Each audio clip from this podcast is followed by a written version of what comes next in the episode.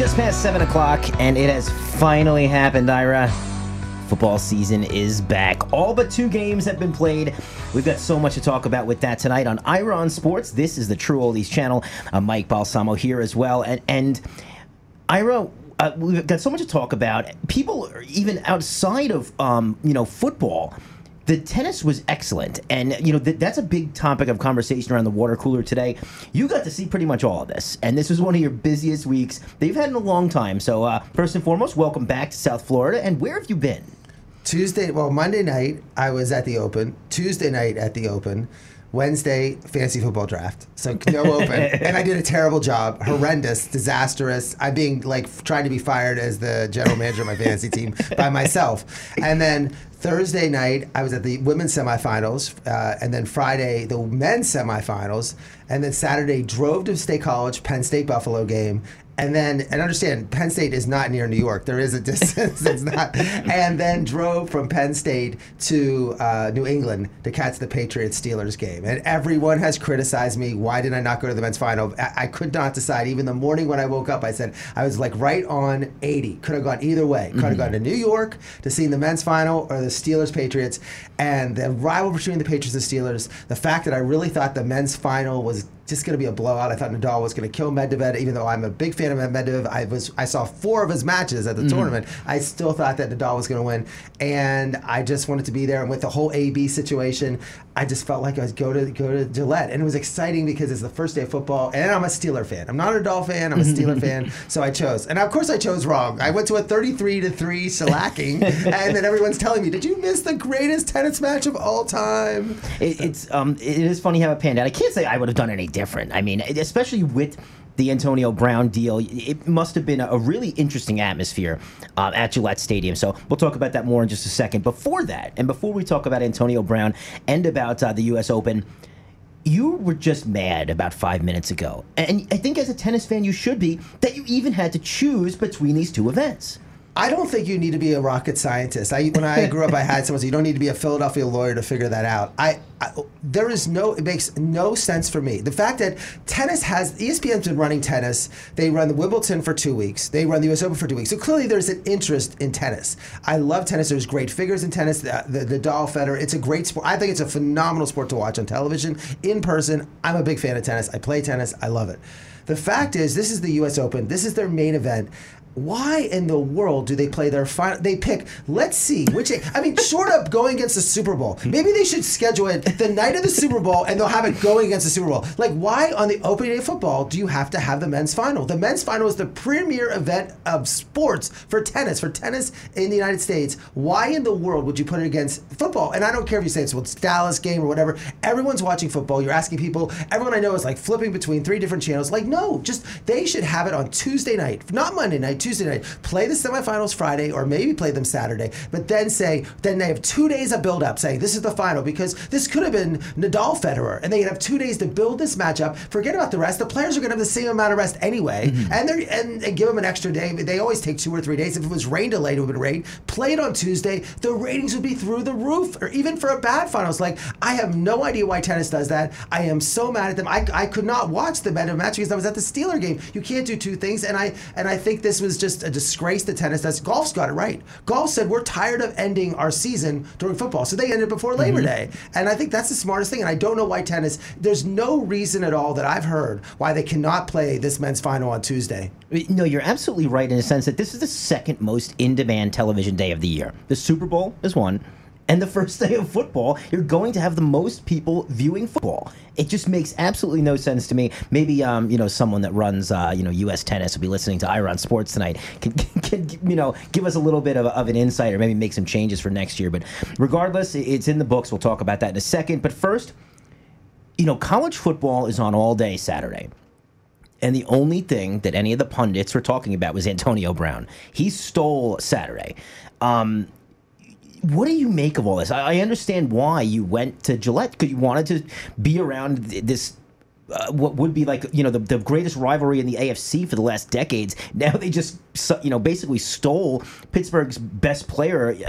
The whole thing's strange, but let's talk about uh, your takes on what happened here with Antonio Brown. Well, I mean, again, here's a player who I I've been following for years. I, when he wasn't when he was a rookie for the Steelers, I thought he was he was very impressive. And they, I didn't think they played him enough. And he was under the radar. I was drafting my fantasy drafts, and people were like, "Why are you drafting him so early? Like, what? Who is this guy, Antonio Brown?" People didn't know who he was. No, nobody did. And and even like two, three years ago, it's uh, everyone else was a name. Everyone else, in terms of Odell Beckham and Julio Jones, everyone, all these other wide receivers. But he was mentioned Antonio. Oh yeah, he's a good guy. Antonio Brown's great, but he doesn't talk. He's quiet. He's whatever. But now it is just. Um, I got my news from TMZ. That was the best source. I was like, check TMZ, check TMZ, because that's what was coming out. Uh, the fact is, when he what he even just did on Saturday in terms of you thought by I have my fantasy team, so you're following it, like want to know what's going to happen. So tonight the Raiders play. So after all this problems, he was going to be the, the rumor was he was suspended, and that he was going to be suspended, suspended. Rode to Rosenhaus, his attorney, his agent, I mean, worked out a deal, and uh, and it seemed like that he was not going to be he was not going to be suspended, and and Gruden announced he's not suspended. Well, then, but he was going to get suspended because he was on the practice field and decided to attack the general manager. Now, the general manager didn't come up and confront him. The general manager is standing on the practice field watching practice, and he just starts yelling at him and getting his face where he had to be restra- restrained by Vontaze Burfict, who is the bad boy of the league anyway, to restrain him from attacking the general manager. And then he gets, and then he gets a letter from the general manager saying, "Okay, now you're going to be fined. These fines are like forty thousand dollars of fines for missing this and for missing these things. Well, then most players get these letters. Nothing happens. Nobody makes a big deal about it. The team doesn't want to know. The players don't know. Players are fined all the time. Mm-hmm. But no, he puts it on his Instagram page, knowing that I got fined. Look at all these fines. This is terrible. And, he, and then he criticized the Raiders, criticized his teammates, and that's the point. That all led up to the fact that they were going to suspend him. But then it looked like that was worked out, and then it just and then and then you hear that he goes on his Instagram page, says. Um, I'm done. Release me, release me. And they did. They released him because if he played that first game, if he played tonight, he would have got $30 million. I have, and I don't know why he. I mean, I think he's crazy because he goes to a situation where supposedly now the Patriots are giving him 15 million this year, but the rest of the money is not guaranteed. But all he had to do was just be a normal normal player, just nothing great. He just go and play on Monday night. He gets 30 million dollars guarantees. The Julio Jones contract that he just signed, you notice that if he plays that game one we played on Sunday, mm-hmm. 65 million dollar guarantee. You signed the contract, you played the first game, 65 million. So all he had to do was play the game, and he and he couldn't even stay. He couldn't even be quiet for two days. It's it's to the point where I assume that there's something he's got some kind of chemical imbalance. He is partially insane. And I don't know if it's from CTE like some people are, are rumoring. There's rumors that it's collusion and that this was his plan the whole time. I think he is just insane, Ira. There's no other explanation for it at this point. And uh, for him, if he makes it through the season, as a Patriot, I will be shocked. They are the most disciplined team in maybe all of sports, with one of the most hard coaches in all of sports.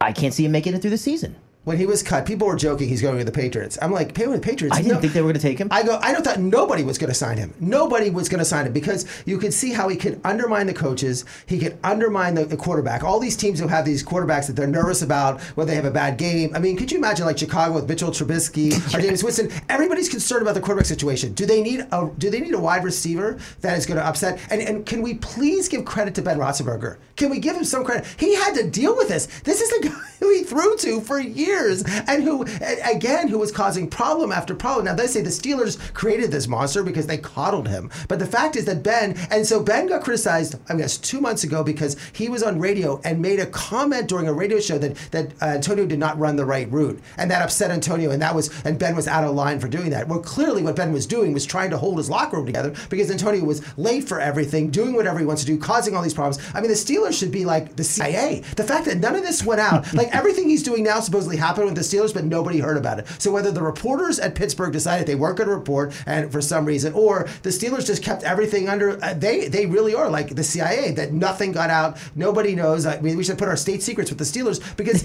I can't believe all this activity, this actions didn't get out. It, it, it's funny because that's all the memes across social media is just like Pittsburgh must be sitting back, like sipping their their tea, like you know, look at what we were dealing with this entire time. The Steelers got a third and a fifth round draft pick, and they got criticized till the cows come home Mm-hmm. for making that. Oh, that's only a third and a fifth. They could get a first round.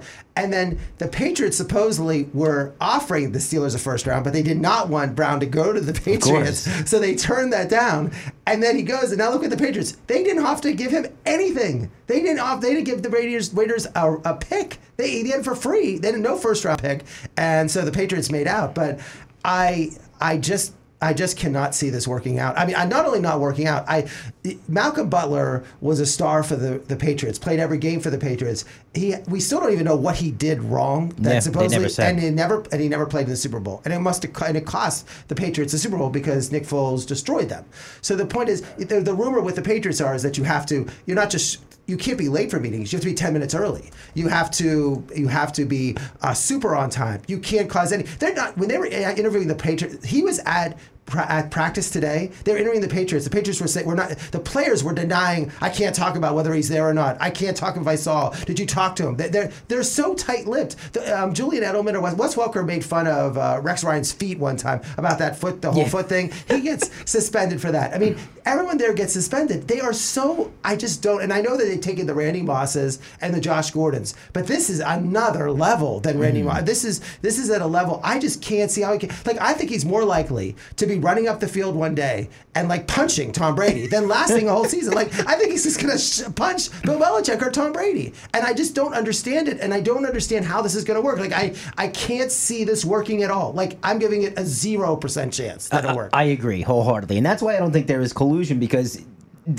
they're going to be the first ones to cut him. The, minute he steps out of line, he's going to be cut. So, you know, for me, to, and well, once that does happen, I think it'll prove it. I mean, remember a guy like Jamie Collins who um, requested more money. He wanted to be the highest paid linebacker. They traded him to Cleveland immediately. What does he do? As soon as he's a free agent, goes back there and now keeps keeping his mouth shut. They, they run things very strict. And I can't see this guy who is clearly, clearly got some mental issues. Remember, he had a lasting. phone call with Jon Gruden, his coach, who was trying to smooth everything over. He recorded the phone call with his coach and then released it on Instagram. Everything he does. And then today, it was so funny. They asked Bill Belichick during the press conference about social media, and he paused. It was an answer. It's like, "What's your opinion on social media?" And he just he didn't know. He goes, "Well, I really don't pay much attention to it. I don't understand it. I don't know anything about like this whole thing where it's just a crazy answer." And here's a person like it's so funny is you, everyone talks about collusion, but then Belichick admitted that he didn't know that Andrew Luck had retired before. It took him three days to learn. But it is just I just cannot see how this works. But I will say this: after being at the Patriot game when they just won thirty three to three, that if it does work they're unbeatable. Like mm-hmm. they're going to win every game by three touchdowns, and they will be the best team because they Bra- their offensive line is excellent. Their defense is so improved from last year. It's the best they've had since 03. Uh, unbelievable defense. And you have Josh Gordon. So Josh Gordon, four, five years ago, was the best wide receiver in the league. He put uh, 16, 700 yards, the 12 touchdowns for Cleveland. Uh, was the greatest thing, but had been suspended six times for drugs. But now he's a different person. He's totally, and he has all those skills. The, he had three amazing catches in the game last night. J- Edelman. Super Bowl MVP. Phillip Dorsett catches balls. You have Sony Michel, James White, Rex Burkhead at running backs. They they are loaded, and they have and they're on wide receivers. N'Keal Harry, who they drafted number with the first pick in the draft with their first round pick, is supposedly going to be great. You put Antonio Brown on the field. They are you're teams are going to have to have 12 and 13 players to play defense against them because look what the Steelers look like. Look how bad the Steelers looked on defense yesterday, and that's without Antonio. If Antonio Brown's out there, I think Julian Edelman's going to catch balls. Like there's going to be plays where there's going to be how can you single cover Antonio Brown and Julian Edelman and uh, and Gordon at the same time and all the wide it's and you have a guy like Brady who understands everything and who's going to just pa- pass it and makes quick decisions. It's just it's it's they're going to score they're going to score every time they touch the ball. You know what? I, I, I was thinking the same way as you is. This is Julian Edelman is going to explode in this season now because of what you said. You you can send Gordon and Brown out, and you have to put two guys on each of them. So it's just going to be all night Julian Edelman just across the middle, and Tom Brady with his surgical you know surgical performances just tearing teams up. Oh yeah, and he has a weak arm. I mean, he had he had three passes over 50 yards. His balls were flying. I mean, I don't understand. There's people who think I don't care if he's 42, 22, 12. I, I- he's throwing balls. As accurately. And you watch him in warm-ups, you watch him in the games. When you're there in person, he is just at another level. I watch so much football. I see so many quarterbacks. I have never seen anyone as accurate. Don't give me Aaron Rodgers. Don't give me Patrick Mahomes. Don't give me anyone else. He is a master at throwing the football. He's the best that there ever was, and he's also the smartest and quickest. He can make quick decisions. He doesn't wait around to make these decisions. And these people are going to be. He's going to have players wide open, running all over the place. Like to, the next week, say Antonio Brown did play next week, which I doubt he will play, but they might put him in for a little bit against the Dolphins. Like, how do they not score a touchdown on every play? Lamar Jackson scored fifty Yeah. some points on the Dolphins. What's Tom Brady and this offense going to do? I, I can't wait to talk a little bit more about this about that game too, the, the Dolphins, because that was just an awful performance. By the way, it's 7:20. This is Ira on Sports. You're listening to the True Oldies channel. I'm Mike Balsamo. Okay, let's go back to the game you attended yesterday, New England and Pittsburgh. This is not your first time at Gillette, right? No, it's my third time. I was there at the championship game and also another game the Steelers had lost, which is that the Steelers never. I think it would have to be like hundred years ago before the Steelers last won at Gillette. I don't think they ever won at Gillette, but they in New England. So tell us a little bit about um, the stadium and just you know about the atmosphere, because I'm sure people were a little hyped up with them, you know, raising the banner and all that. Well, it was interesting. I got to the game about two hours before the game, and I couldn't believe there's no traffic. And the reason, and then when I was walking to the game, I didn't see really people outside. And the reason is that everybody was in the stadium. Everybody. The stadium an hour before was packed. Now, as someone who goes to NFL football games all the time, that's not the case. Never the case, Never. yeah. It was all. I'm like, where is everybody? It was quiet. It was all packed. The stadium is. They have like a city around the stadium. When they built the stadium, there's nothing around. Now there's restaurants and bars, and it's so cool to walk in there and see everything. And I love. It's hard to get to because there's like one way in, and you have to park and then walk in. Like so, what I do is I usually park like a half a mile from the stadium, then walk there, and then walk back. Otherwise, you're fighting the traffic to, to get there.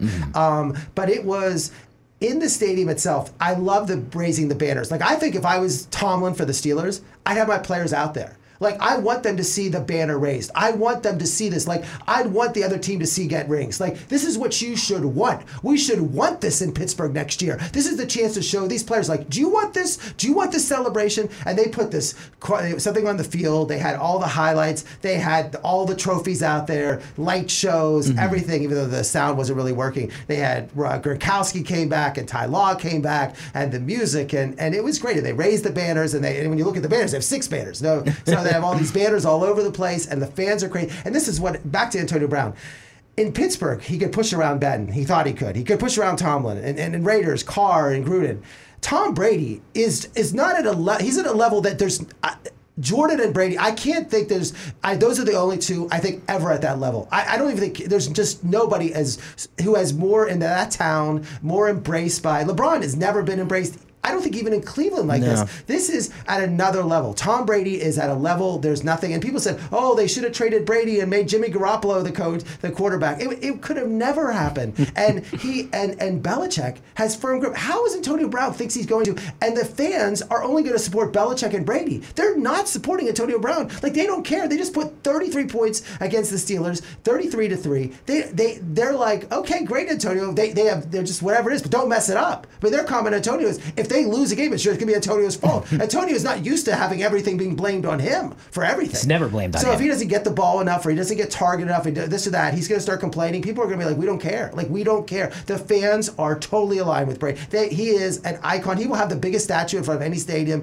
And Belichick, that the, it's they're just that is that city is loves Brady and Belichick. that is one of the um, you know the hinging points in this argument is that they don't need him. If if they cut him tomorrow, they just beat what could be the second best team in the AFC by 30. Didn't allow him to score a touchdown. They don't need Antonio Brown. He needs them. So it's it's crazy. Let's talk about the game because like I said you guys didn't score a touchdown. Ira, you concerned after one week? I mean, what happened here? I think the I, I don't. The question is, I was so excited about the Steelers because their defense had improved. They had added Mark Barron, who started for the Rams. They added Steve Nel- uh, on the Super Bowl last year. Steve Nelson, who was the best quarterback for Kansas City. They bring in Devin Bush, who was who had 11 tackles yesterday, but who people are talking about is going to be the next greatest Steeler linebacker. The improvements to Bud Dupree. This defense was supposed to be great, and after New England punted the ball, they they're added. They scored on the seven of their next eight possessions: touchdown, field goal, touchdown, field goal, touchdown, field goal, field goal, and as much as 33 to 3 was the score, it should have been like 50 to 3.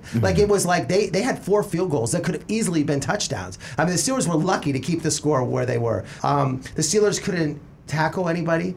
They could not they could not these long bombs that they were throwing. The wide receivers were running totally wide open. When the Steelers ran their plays, it was I don't know what the Steelers were doing. It's like they ran their wide receivers out there, and I was got a new camera, so I'm taking pictures. And the wide receivers would run, and they'd stop. They'd stop and then they just stand there. Like I'm trying to get an action picture of them moving. They didn't move, and so Ben actually sometimes had time. But when he had time, his offensive line did a great job. He couldn't throw the ball to anyone. And when they tried to run the ball with Conner, it seemed like they ran the same play. They ran like what 12 runs, and five of them were the exact same plays. Mm-hmm. Like it made no sense. And again, on defense, the criticism the Steelers are we play zone defense. Well, Belichick knows how Brady. You're, you're asking Brady and Belichick. You're like, oh, you're going to play zone defense. You're here. There were plays. Watch the highlights of these games where I'm watching the wide receivers and they're running right by the Steelers, and the Steelers defensive backs are like, okay like they think someone's back there. Like they think there's this invisible Steeler that is behind them because he's not there. I don't know what they were thinking. It was so bad. I, it could have just been worse, and it was a total destruction. There was nothing. To, even the point when the Steelers were down twenty to nothing, where you think you, you, you have this hope,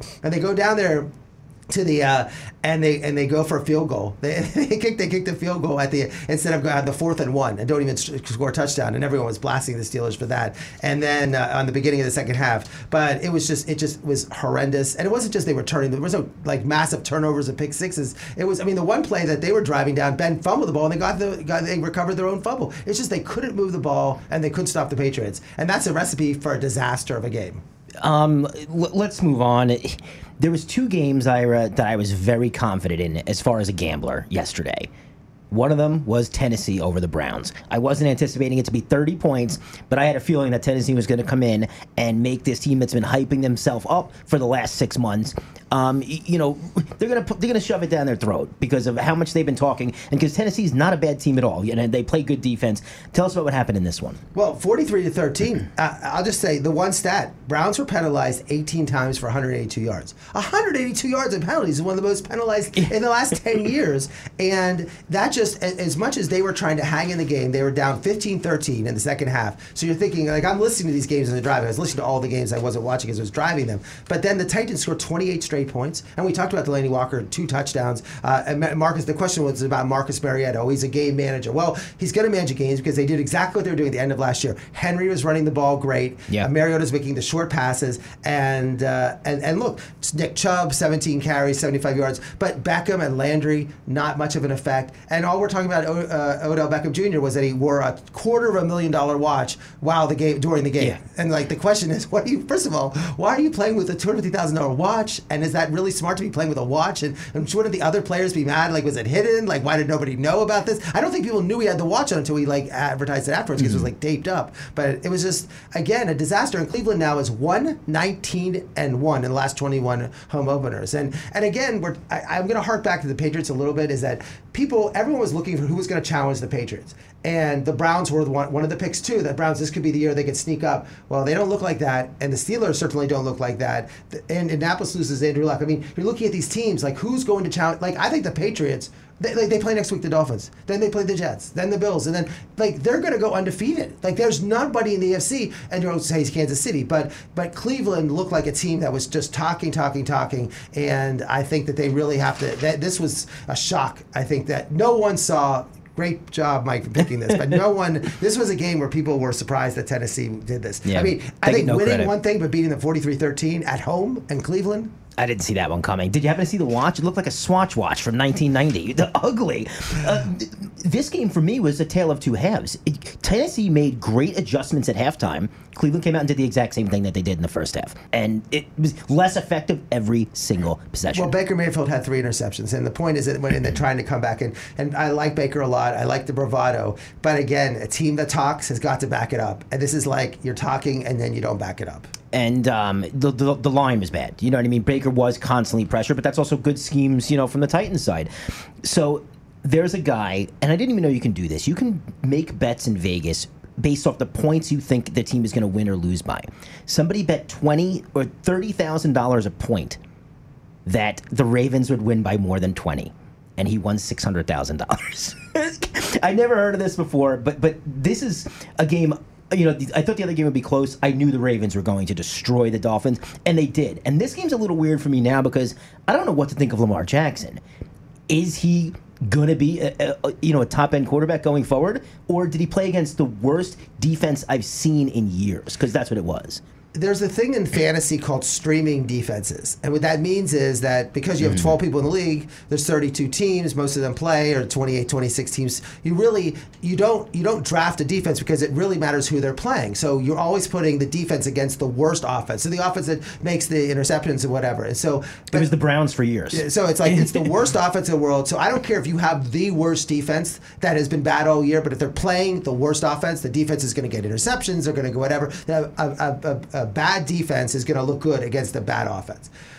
I think people are going to start streaming offenses against the Dolphins. Like they're going to be playing, and people are going to pick up the fourth and fifth wide receiver because everybody look how many fantasy points every Raven seemed to have done something where they're they against the Dolphins. Like you're playing the Dolphins, I'll pick the fifth guy that has not caught a pass all year and might even start him because oh they're playing the Dolphins. The Dolphins put up no defense. The score was 42 to 10, and what's funny is that the Dolphins are upset because they ran a fake punt for 69 yards in the first half. Yeah. The Dolphins are complaining about. I mean, I went to the Penn State Buffalo game, and there was. I mean, you look at somebody. We're going to talk about college football, about competition, and about uh, Dick Sa- Saban was complaining we can't schedule anyone. I mean, the Dolphins, if they continue at the, like this, uh, I mean, again, Lamar Jackson was great, 17 for 20, 324 yards, five touchdowns. But when you don't play defense, it was it was it was horrendous. What'd you think of his comments after the game? It's pretty good for a running back. Not for a running back because he criticizes a running back. And I, I thought that Hollywood Brown, who was the cousin of Tony Brown, four catches for under 47 yards and two touchdowns. And in most fantasy drafts, he wasn't even drafted, and he has this monster game. And everybody did well. So I, I don't know what to. I'm I'm thinking. I think the Patriots Steeler game. The Patriots are much better than everyone can imagine. I don't think the Steelers are so bad. I don't know how good the Ravens are. I know the Dolphins are horrendous. Yeah, th- that's uh, uh, like you just said. I think Lamar Jackson's going to be that the super hot waiver wire ad. Him and and Marquise Brown. I don't know if this is real or if the Dolphins are just that that terrible. Ira on Sports True Oldies channel at 7:31. I'm Mike Balsamo.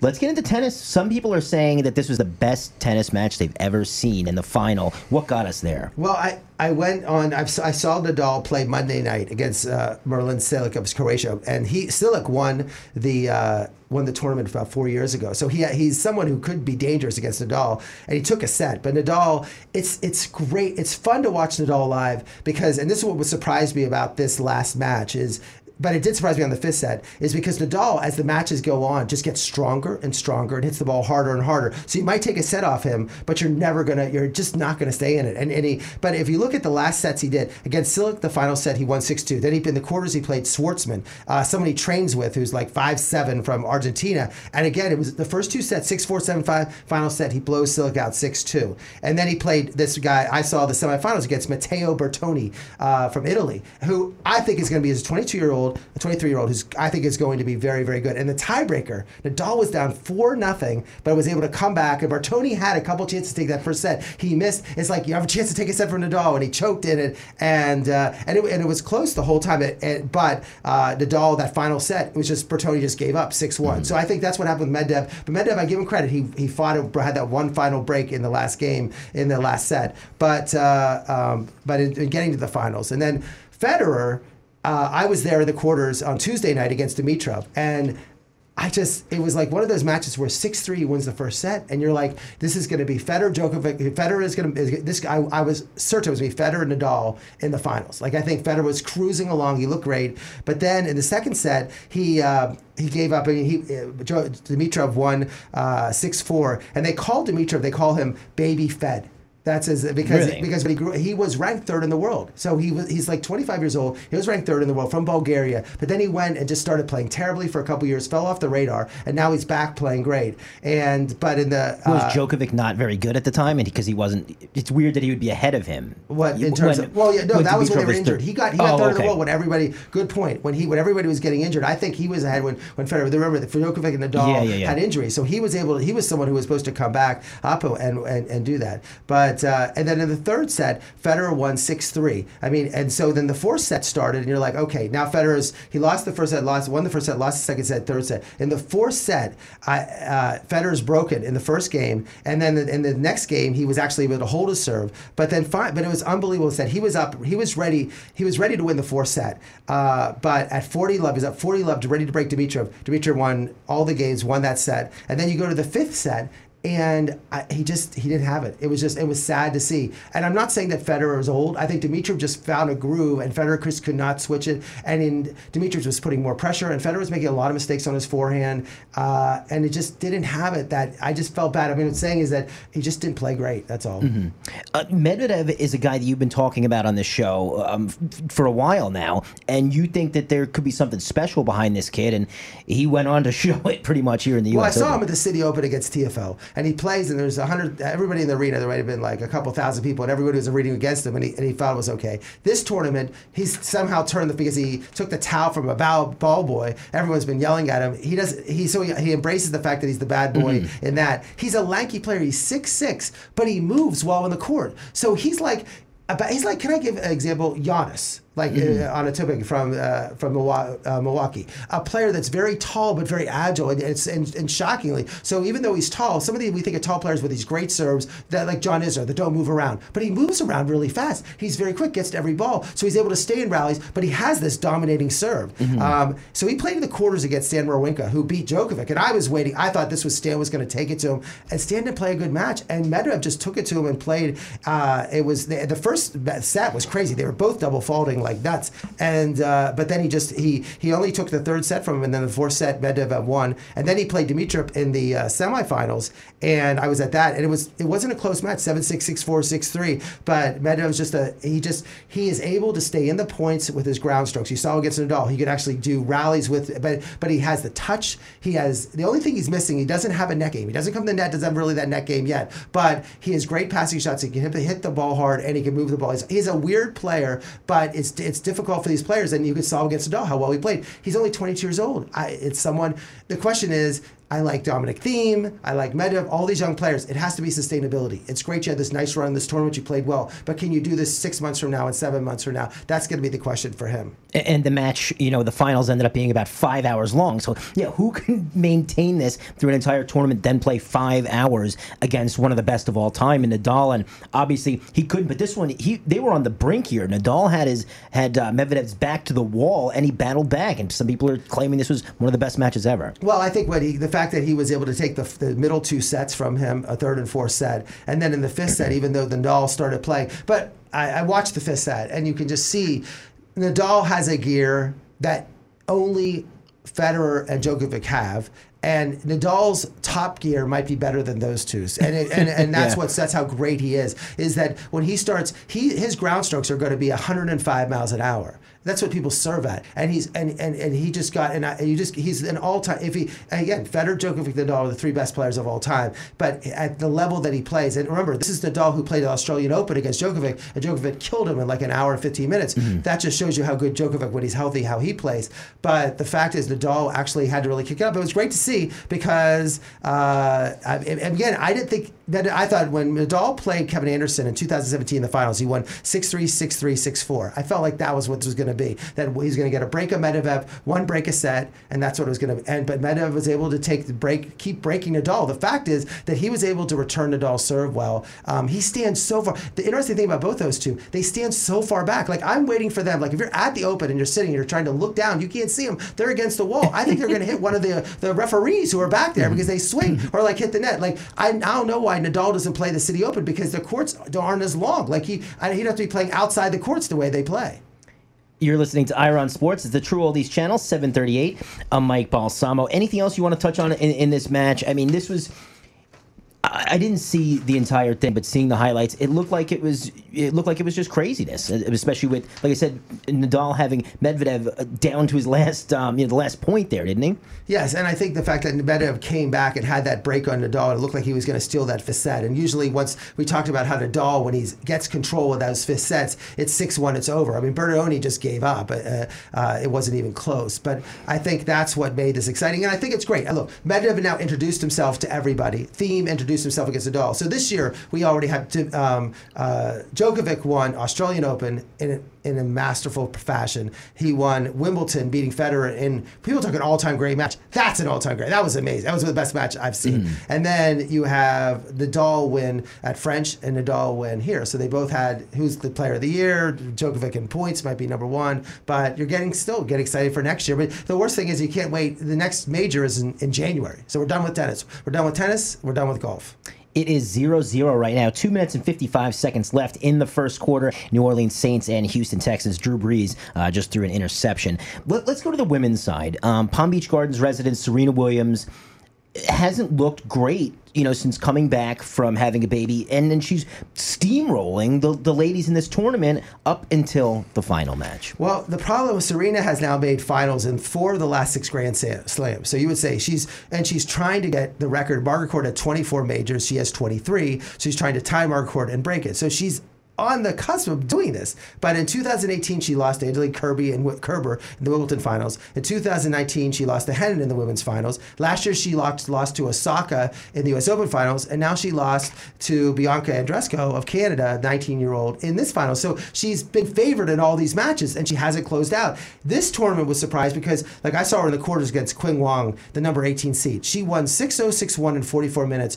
It was at one point she won like 15 out of 16 points. Like it was almost like if you went out there and played her. Yeah, 44 mean, minutes. Like every time she would serve, the points were over. There were no rallies. It was mm. like she would Quinn would serve the ball, Serena would hit a winner, Serena would hit an ace, and it was like over like that. 44 minutes. Like mm-hmm. they were sitting down during the breaks longer than they were playing tennis. And then um, and then she crushed it, Swiatek in the uh, quarter in the in the in the six three six one of the semifinals. I mean, it was it was again a, a match that. Uh, so I felt like I saw her on uh, Thursday, Tuesday and Thursday, uh, Thursday, Tuesday and Thursday, and she seemed like primed, ready. Like this was not going to be the finals. Her coach Patrick Mouratoglou said she's ready. She's back to Serena mode, and uh, Bianca Andreescu now she's has an interesting year. Nobody knew about her when they started. She mm-hmm. won Indian Wells out of nowhere, which is the other big tournament in America. She goes to Miami, she wins one match, but then gets hurt, doesn't play, doesn't play the rest of the season, doesn't, doesn't go to Wimbledon, doesn't go to the French Open, comes back and wins the Rogers tournament over Serena, who gave up uh, because she was injured. It's, and then she comes to this tournament,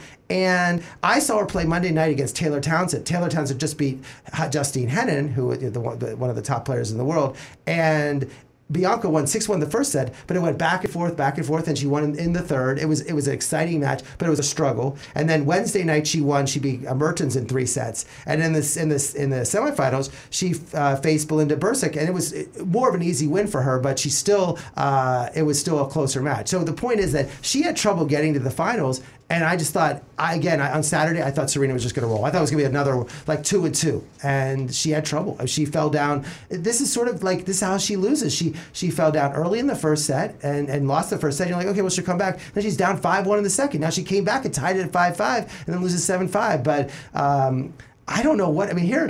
I mean, it's she is one. You can't say she chokes in the majors. She's won 23 majors. She's won more majors than anybody one person. She clearly doesn't choke in any majors, but in the last few years she's been choking. But look, she's back. Her, t- her, tennis is, she's now the best player in the world. She just happens to be losing different people. I really think that next year she's going to, I get two majors. I think she's getting, I think the coaches work with her. I look for her to break the record, have 25 majors by the end of next year. Let's um, change gears, Ira. Go to college football, and you were at Penn State. Like you said, long drive from New York City, but uh, you do it quite often. Well, it again, this is what we're. The, the, they asked Nick Saban about scheduling, and we're going to go through. And I'm going to list some scores. And uh, Penn State played Buffalo. They're 30 point favored. They won by uh, 32. Uh, but it, a weird game.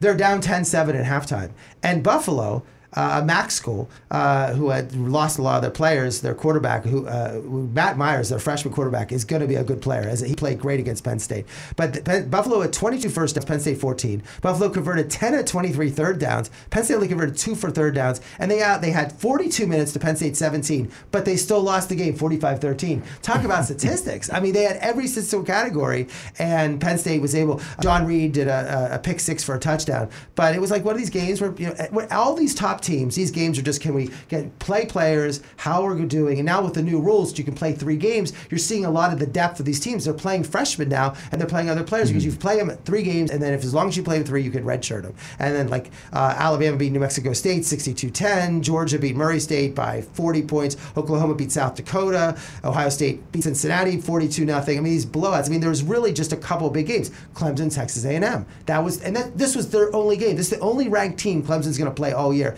They won 24-10. We're up 24-3. They look good, not great, but they're going to be playing for the national championship. Um, LSU Texas was an exciting game.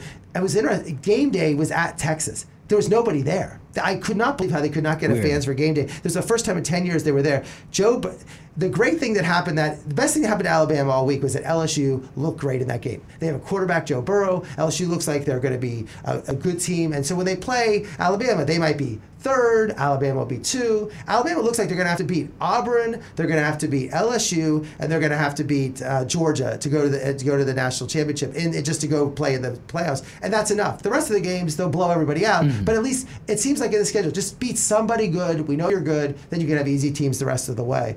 Um, and then the other the other big game was, and then Texas looked good. Te- Sam Ehlinger for Texas played great. It was an exciting game. I give Texas a lot of credit. I think they're back on the map. The Texas Oklahoma game is going to be a must see game to see. So, from that perspective, it's good for that. And then Michigan Army. Uh, Army last year That was had O- weird. Oklahoma, they had them on the ropes. They were up 14-7. They had they threw five passes all game, and then they threw an interception on the goal line. Uh, if they would have scored there at 21-7, I think Michigan would have been done. But Michigan is putting all their barrels with Shea Patterson, the transfer from Mississippi who played last year, a little off and on. This year he looks he looked terrible that game. Was fumbling, had had two fumbles, turned the ball over, um, and it was it was just a really really just a bad. They ended up winning the game in overtime, uh, but there, there's just so much. There's no reason why Michigan, the top ten team, has to play. But Oklahoma, they, Army played great against. I mean, Army is doing a great job. They won 11 games last year, and uh, they were and they. But the last time they beat a top 10 team was in 1963. They beat Penn State. So that, that was that was pretty cool. um, you know what? What's funny? I was uh, my my nephew and his buddy came in from from Raleigh. They're hanging out for the weekend, young teenagers. And when they saw the stat that Army only threw five times, they were like, "That's a that's a mistake, right?" I'm like, "No, this is just how they play." And it was, it was like they couldn't comprehend that how Army and Navy, you know, kind of do their thing. So you're right, Ira, when you say that there's just not much excitement early in the season based off how things are scheduled. You do think though that some of these games are going to have big ramifications down the road. Well, Syracuse, Maryland beat Syracuse 63-20. Syracuse was the one. Now you can see ABC is putting this Clemson Syracuse game on prime time tomorrow. Now they thought they did not want Syracuse to lose by 40 points, but I think that makes Maryland look better. So I think that's going to be good when if if some of these Big Ten teams like if Ohio State and Michigan and Penn State can beat a good better Maryland team, so Maryland's not so bad, it mm-hmm. makes them look better. And also Clemson cannot lose. Like if Clemson lost a game, they're not Oh, playing. Like yeah. they're, they, their schedule is so weak. It is like New England and Clemson probably have the easiest schedules. but um, I thought that meant, and I think the Pac-12 losing, the Stanford losing to USC, California beating Washington, Oregon lost last week. Again, like what happened last year, when you're when those star teams are losing, not only are they not able then to go in the playoffs because it's all about perception, it's all what they look like. But then when you beat a team, like the one thing about college football is like, oh, it's a rivalry. I root for Michigan. I want Ohio State to lose every game. No, you don't. You want to. You want the team you play to be undefeated. You want to beat them, and Good then you want them to beat everybody else. That's Good what you want to do. You want you want to be the only one that beats these teams. I don't care how much you hate somebody. It's like you could be. It's like you, you want to be the team that beat the guy. That's the only one, and let them win every one. You got to root for them the rest of the season mm. because that makes you look better. No, you're absolutely right. Especially back when it was, you know, decided by a computer. I think the other team's strength of schedule and how they did. Right. So when Florida State bunch. loses, and then they lose to Louisiana, they lose to Boise State, and then they beat Louisiana Monroe by a point. That when you beat Florida State, if Clemson ever they don't play, but if, if you beat Florida State, it doesn't look good because Florida State doesn't look good. And when you're Miami and you lose 28-25 to North Carolina, uh, then it doesn't look again. I mean, the Florida, Miami, and Florida State. To think where they were when I was younger, and they were the Florida State. If they weren't when the one year they were like seventh, and like what happened to Florida State? Yeah. like they were in the top five every single year, and What, what do you think they're thinking in Miami? Because I, I don't know what, if the expectations were super high for this year, but I think they thought that they were going to be a contender, and, and you know, like not a contender for the national championship, but a contender, some team that was going to challenge top 25 teams and be ranked in the top 25 you lose to Florida. That that's one thing. Florida is, is, a good team. That was a pretty close game. UNC though, you're not supposed to lose that game. And I think it was two years ago. I think they were seven and zero oh and lost to UNC and kind of just ended you know that awesome run. So maybe this team has something for. Are you worried if you're a, a Hurricanes fan? I think you're. I think you're happy with Manny Diaz as coach. I think there's a lot of excitement around him. I think he is full of energy. I, the recruiting. I, I, I, mean, they had Mark Richt in there. I think the good thing with Miami is they've had some really great hires where mm. they it looks good. Like Mark was the coach of Georgia, they brought him back. So it creates the energy and it buys the coach t- time to turn it around. And I think that Manny Diaz, people love him and they has a lot of passion. But it could be a little Dave Wannstedt. When Dave Wannstedt went to Pitt, and it was uh, it was like all this excitement around, around.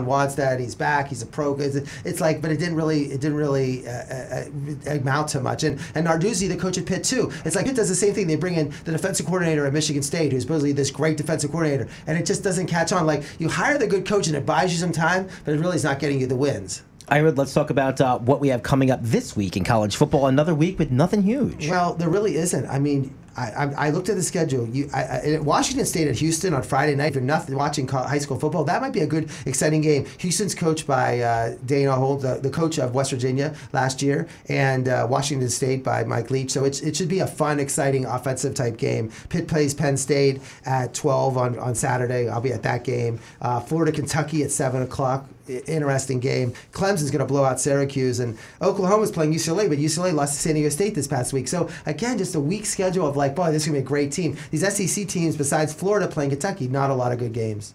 It's 7:50. Ira on Sports, True Oldies channel, still deadlocked at zero, starting the second uh, quarter here. Houston and New Orleans. Ira, so of course, everyone's super excited last Thursday night. You get together with all your buddies and football's back. And we had the 100 year anniversary of the league, Packers and Bears, the oldest rivalry.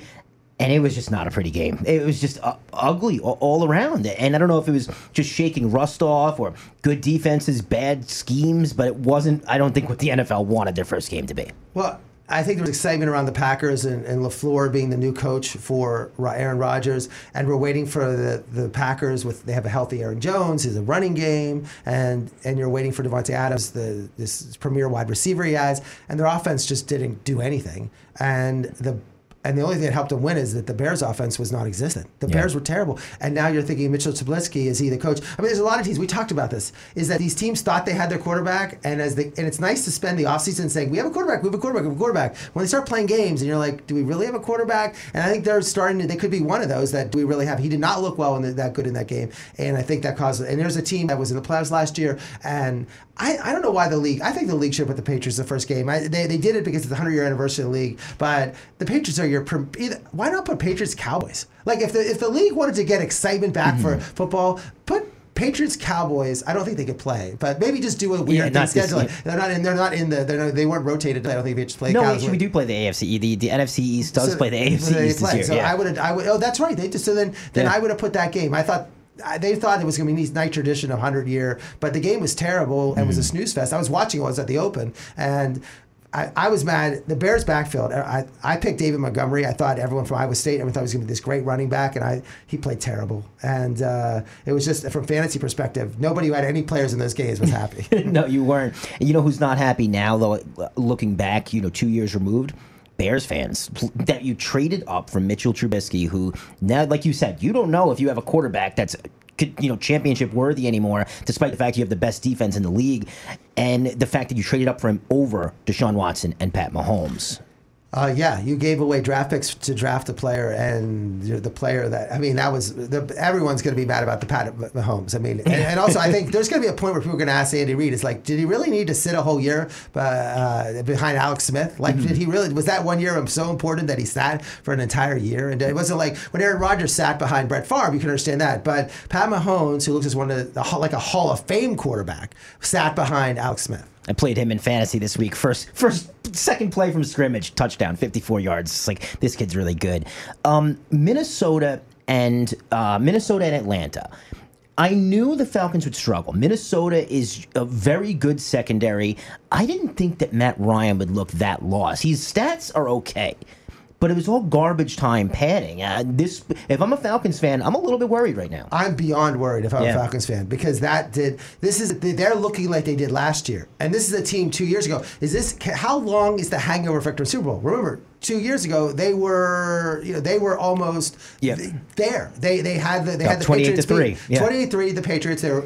And could you imagine Matt Ryan, Super Bowl winning quarterback? I mean, that gives you the Eli Manning credibility. Like if you win the Super Bowl, you you sort of You have that pass. halo Yeah. forever. Like that, they always say Super Bowl winning, Masters champion as a golfer. Just something Mm-hmm. Yes. about being so it's not like Matt Ryan, I was beating the Patriots 28 to 3 in the Super Bowl. No, I'm this and and they Doesn't but- have the same ring to it. but Minnesota, I think they got a, they, they, they, Dalvin Cook has to run the ball like he did. So they go back to running games. As they saw where they brought Gary Kubiak in. If this whole way to run controlling the ball, Kirk Cousins. We talk about Army. Army threw five passes. Minnesota threw ten. Ten passes in a, in a football Dalvin game Cook was running at will. and that's and that's what they want, and that's what and because they and they play their defense. And we've heard about Minnesota's defense, but the problem with Minnesota's defense is when they get in these shootouts, it becomes hard because they're it's too much of a mess when your offense is turning the ball. If your offense isn't turning the ball over and they're controlling you, you have to be on the field, then you look really good. But great win for Minnesota, bad win for Atlanta. And I and again, I think people say, oh, you can't read so much in these opening games.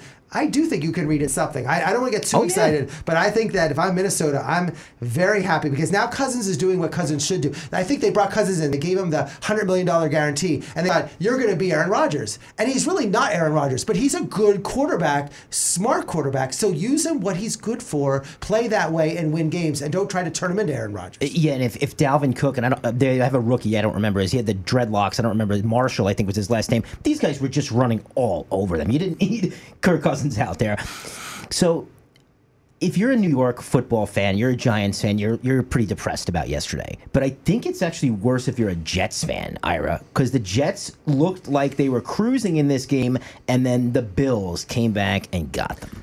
I think, I mean, I, my friends who are Jets fans say Adam Gase. I mean, they are going. And Jets fans are Mets fans, and the Mets fans don't like Mickey Yeah. Callaway at all. And now they have. I think the only thing's helping Mickey Callaway is that now they're mad at Adam Gase, and they're like, Todd Bowles was better than this because they don't understand. Like Le'Veon Bell actually looked like here's a player for the Steelers. So Yep. Le'Veon Bell ran well. They're like, boy, this Le'Veon Bell's good. Like this Le'Veon Bell, like you watch him play, he catches the ball. And I've been saying it's like if I had Le'Veon Bell he his hands are like Antonio Brown's hands. He catches everything, and you get him in space as a running back. He just throw the ball to him 15 times a game. And look what Matt McCaffrey does for uh, Christian McCaffrey does for Carolina. He's way better than Christian McCaffrey, and. Then they stopped going to him in the game. They're up, Mm-hmm. and they but they got lucky. Their defense got the the uh, C.J. Mosley uh, intercepted six, the touchdown, yeah. pick six, but they really didn't move the ball well. Sam Darnold did not look that great. Again, another Trubisky, Darnold, they didn't look that great. And uh, to blow a 16 nothing to lead, I mean, I was listening on the radio, they're up 16 nothing, so finally it's 17 16. Not them, and who came back to him is Josh Allen, who was had two interceptions, looked terrible Mm-hmm. himself, and they lose to Buffalo. And again, this comes back to the Patriots. You're playing the Dolphins, you're playing the Jets, and you're playing the Bills six times. That's six wins. Now they got the Steeler win. That's seven. It's hard to think where they're going to lose. I mean, that's seven wins in the bank. You know, typically I'm always in the camp of AFC East that Buffalo will get a win against them, and Miami usually gets a late season win. No, not this year. This should be six and zero. No, no reason uh, to think that it wouldn't be. Another game that was kind of crazy was Eagles Redskins, and I love a good NFC East matchup. But this is another one. Redskins jumped out to a massive lead, and I'm looking at this like the Eagles are supposed to be a Super Bowl contender. You're going to get shellacked by the Redskins, then next thing you know, Eagles win.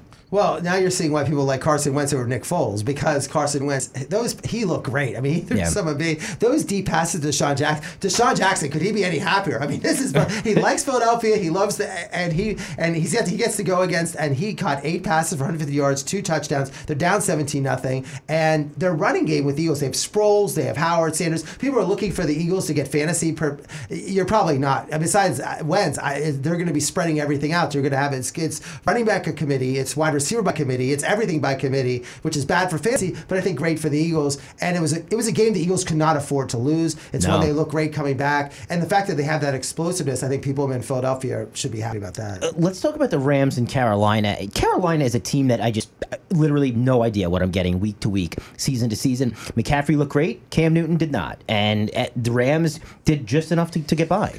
Well, this was a tough game because again, you're going the whole West Coast team Yeah. going to East Coast, playing at one o'clock. It feels like ten o'clock in the morning. It's difficult. The Rams sort of they're having the Super Bowl hangover from last year, Mm-hmm. but they came in, and so I think everyone's picking Carolina, and the Rams played well. I thought the Rams, uh, Goff was just sort of average, but they ran the ball well at the fourth quarter, and their defense. It just it's a weird type of game. I don't think the Rams fans were happy with it, but I think if I'm Carolina, this is one of those games where I think Rams are happy we got through the game.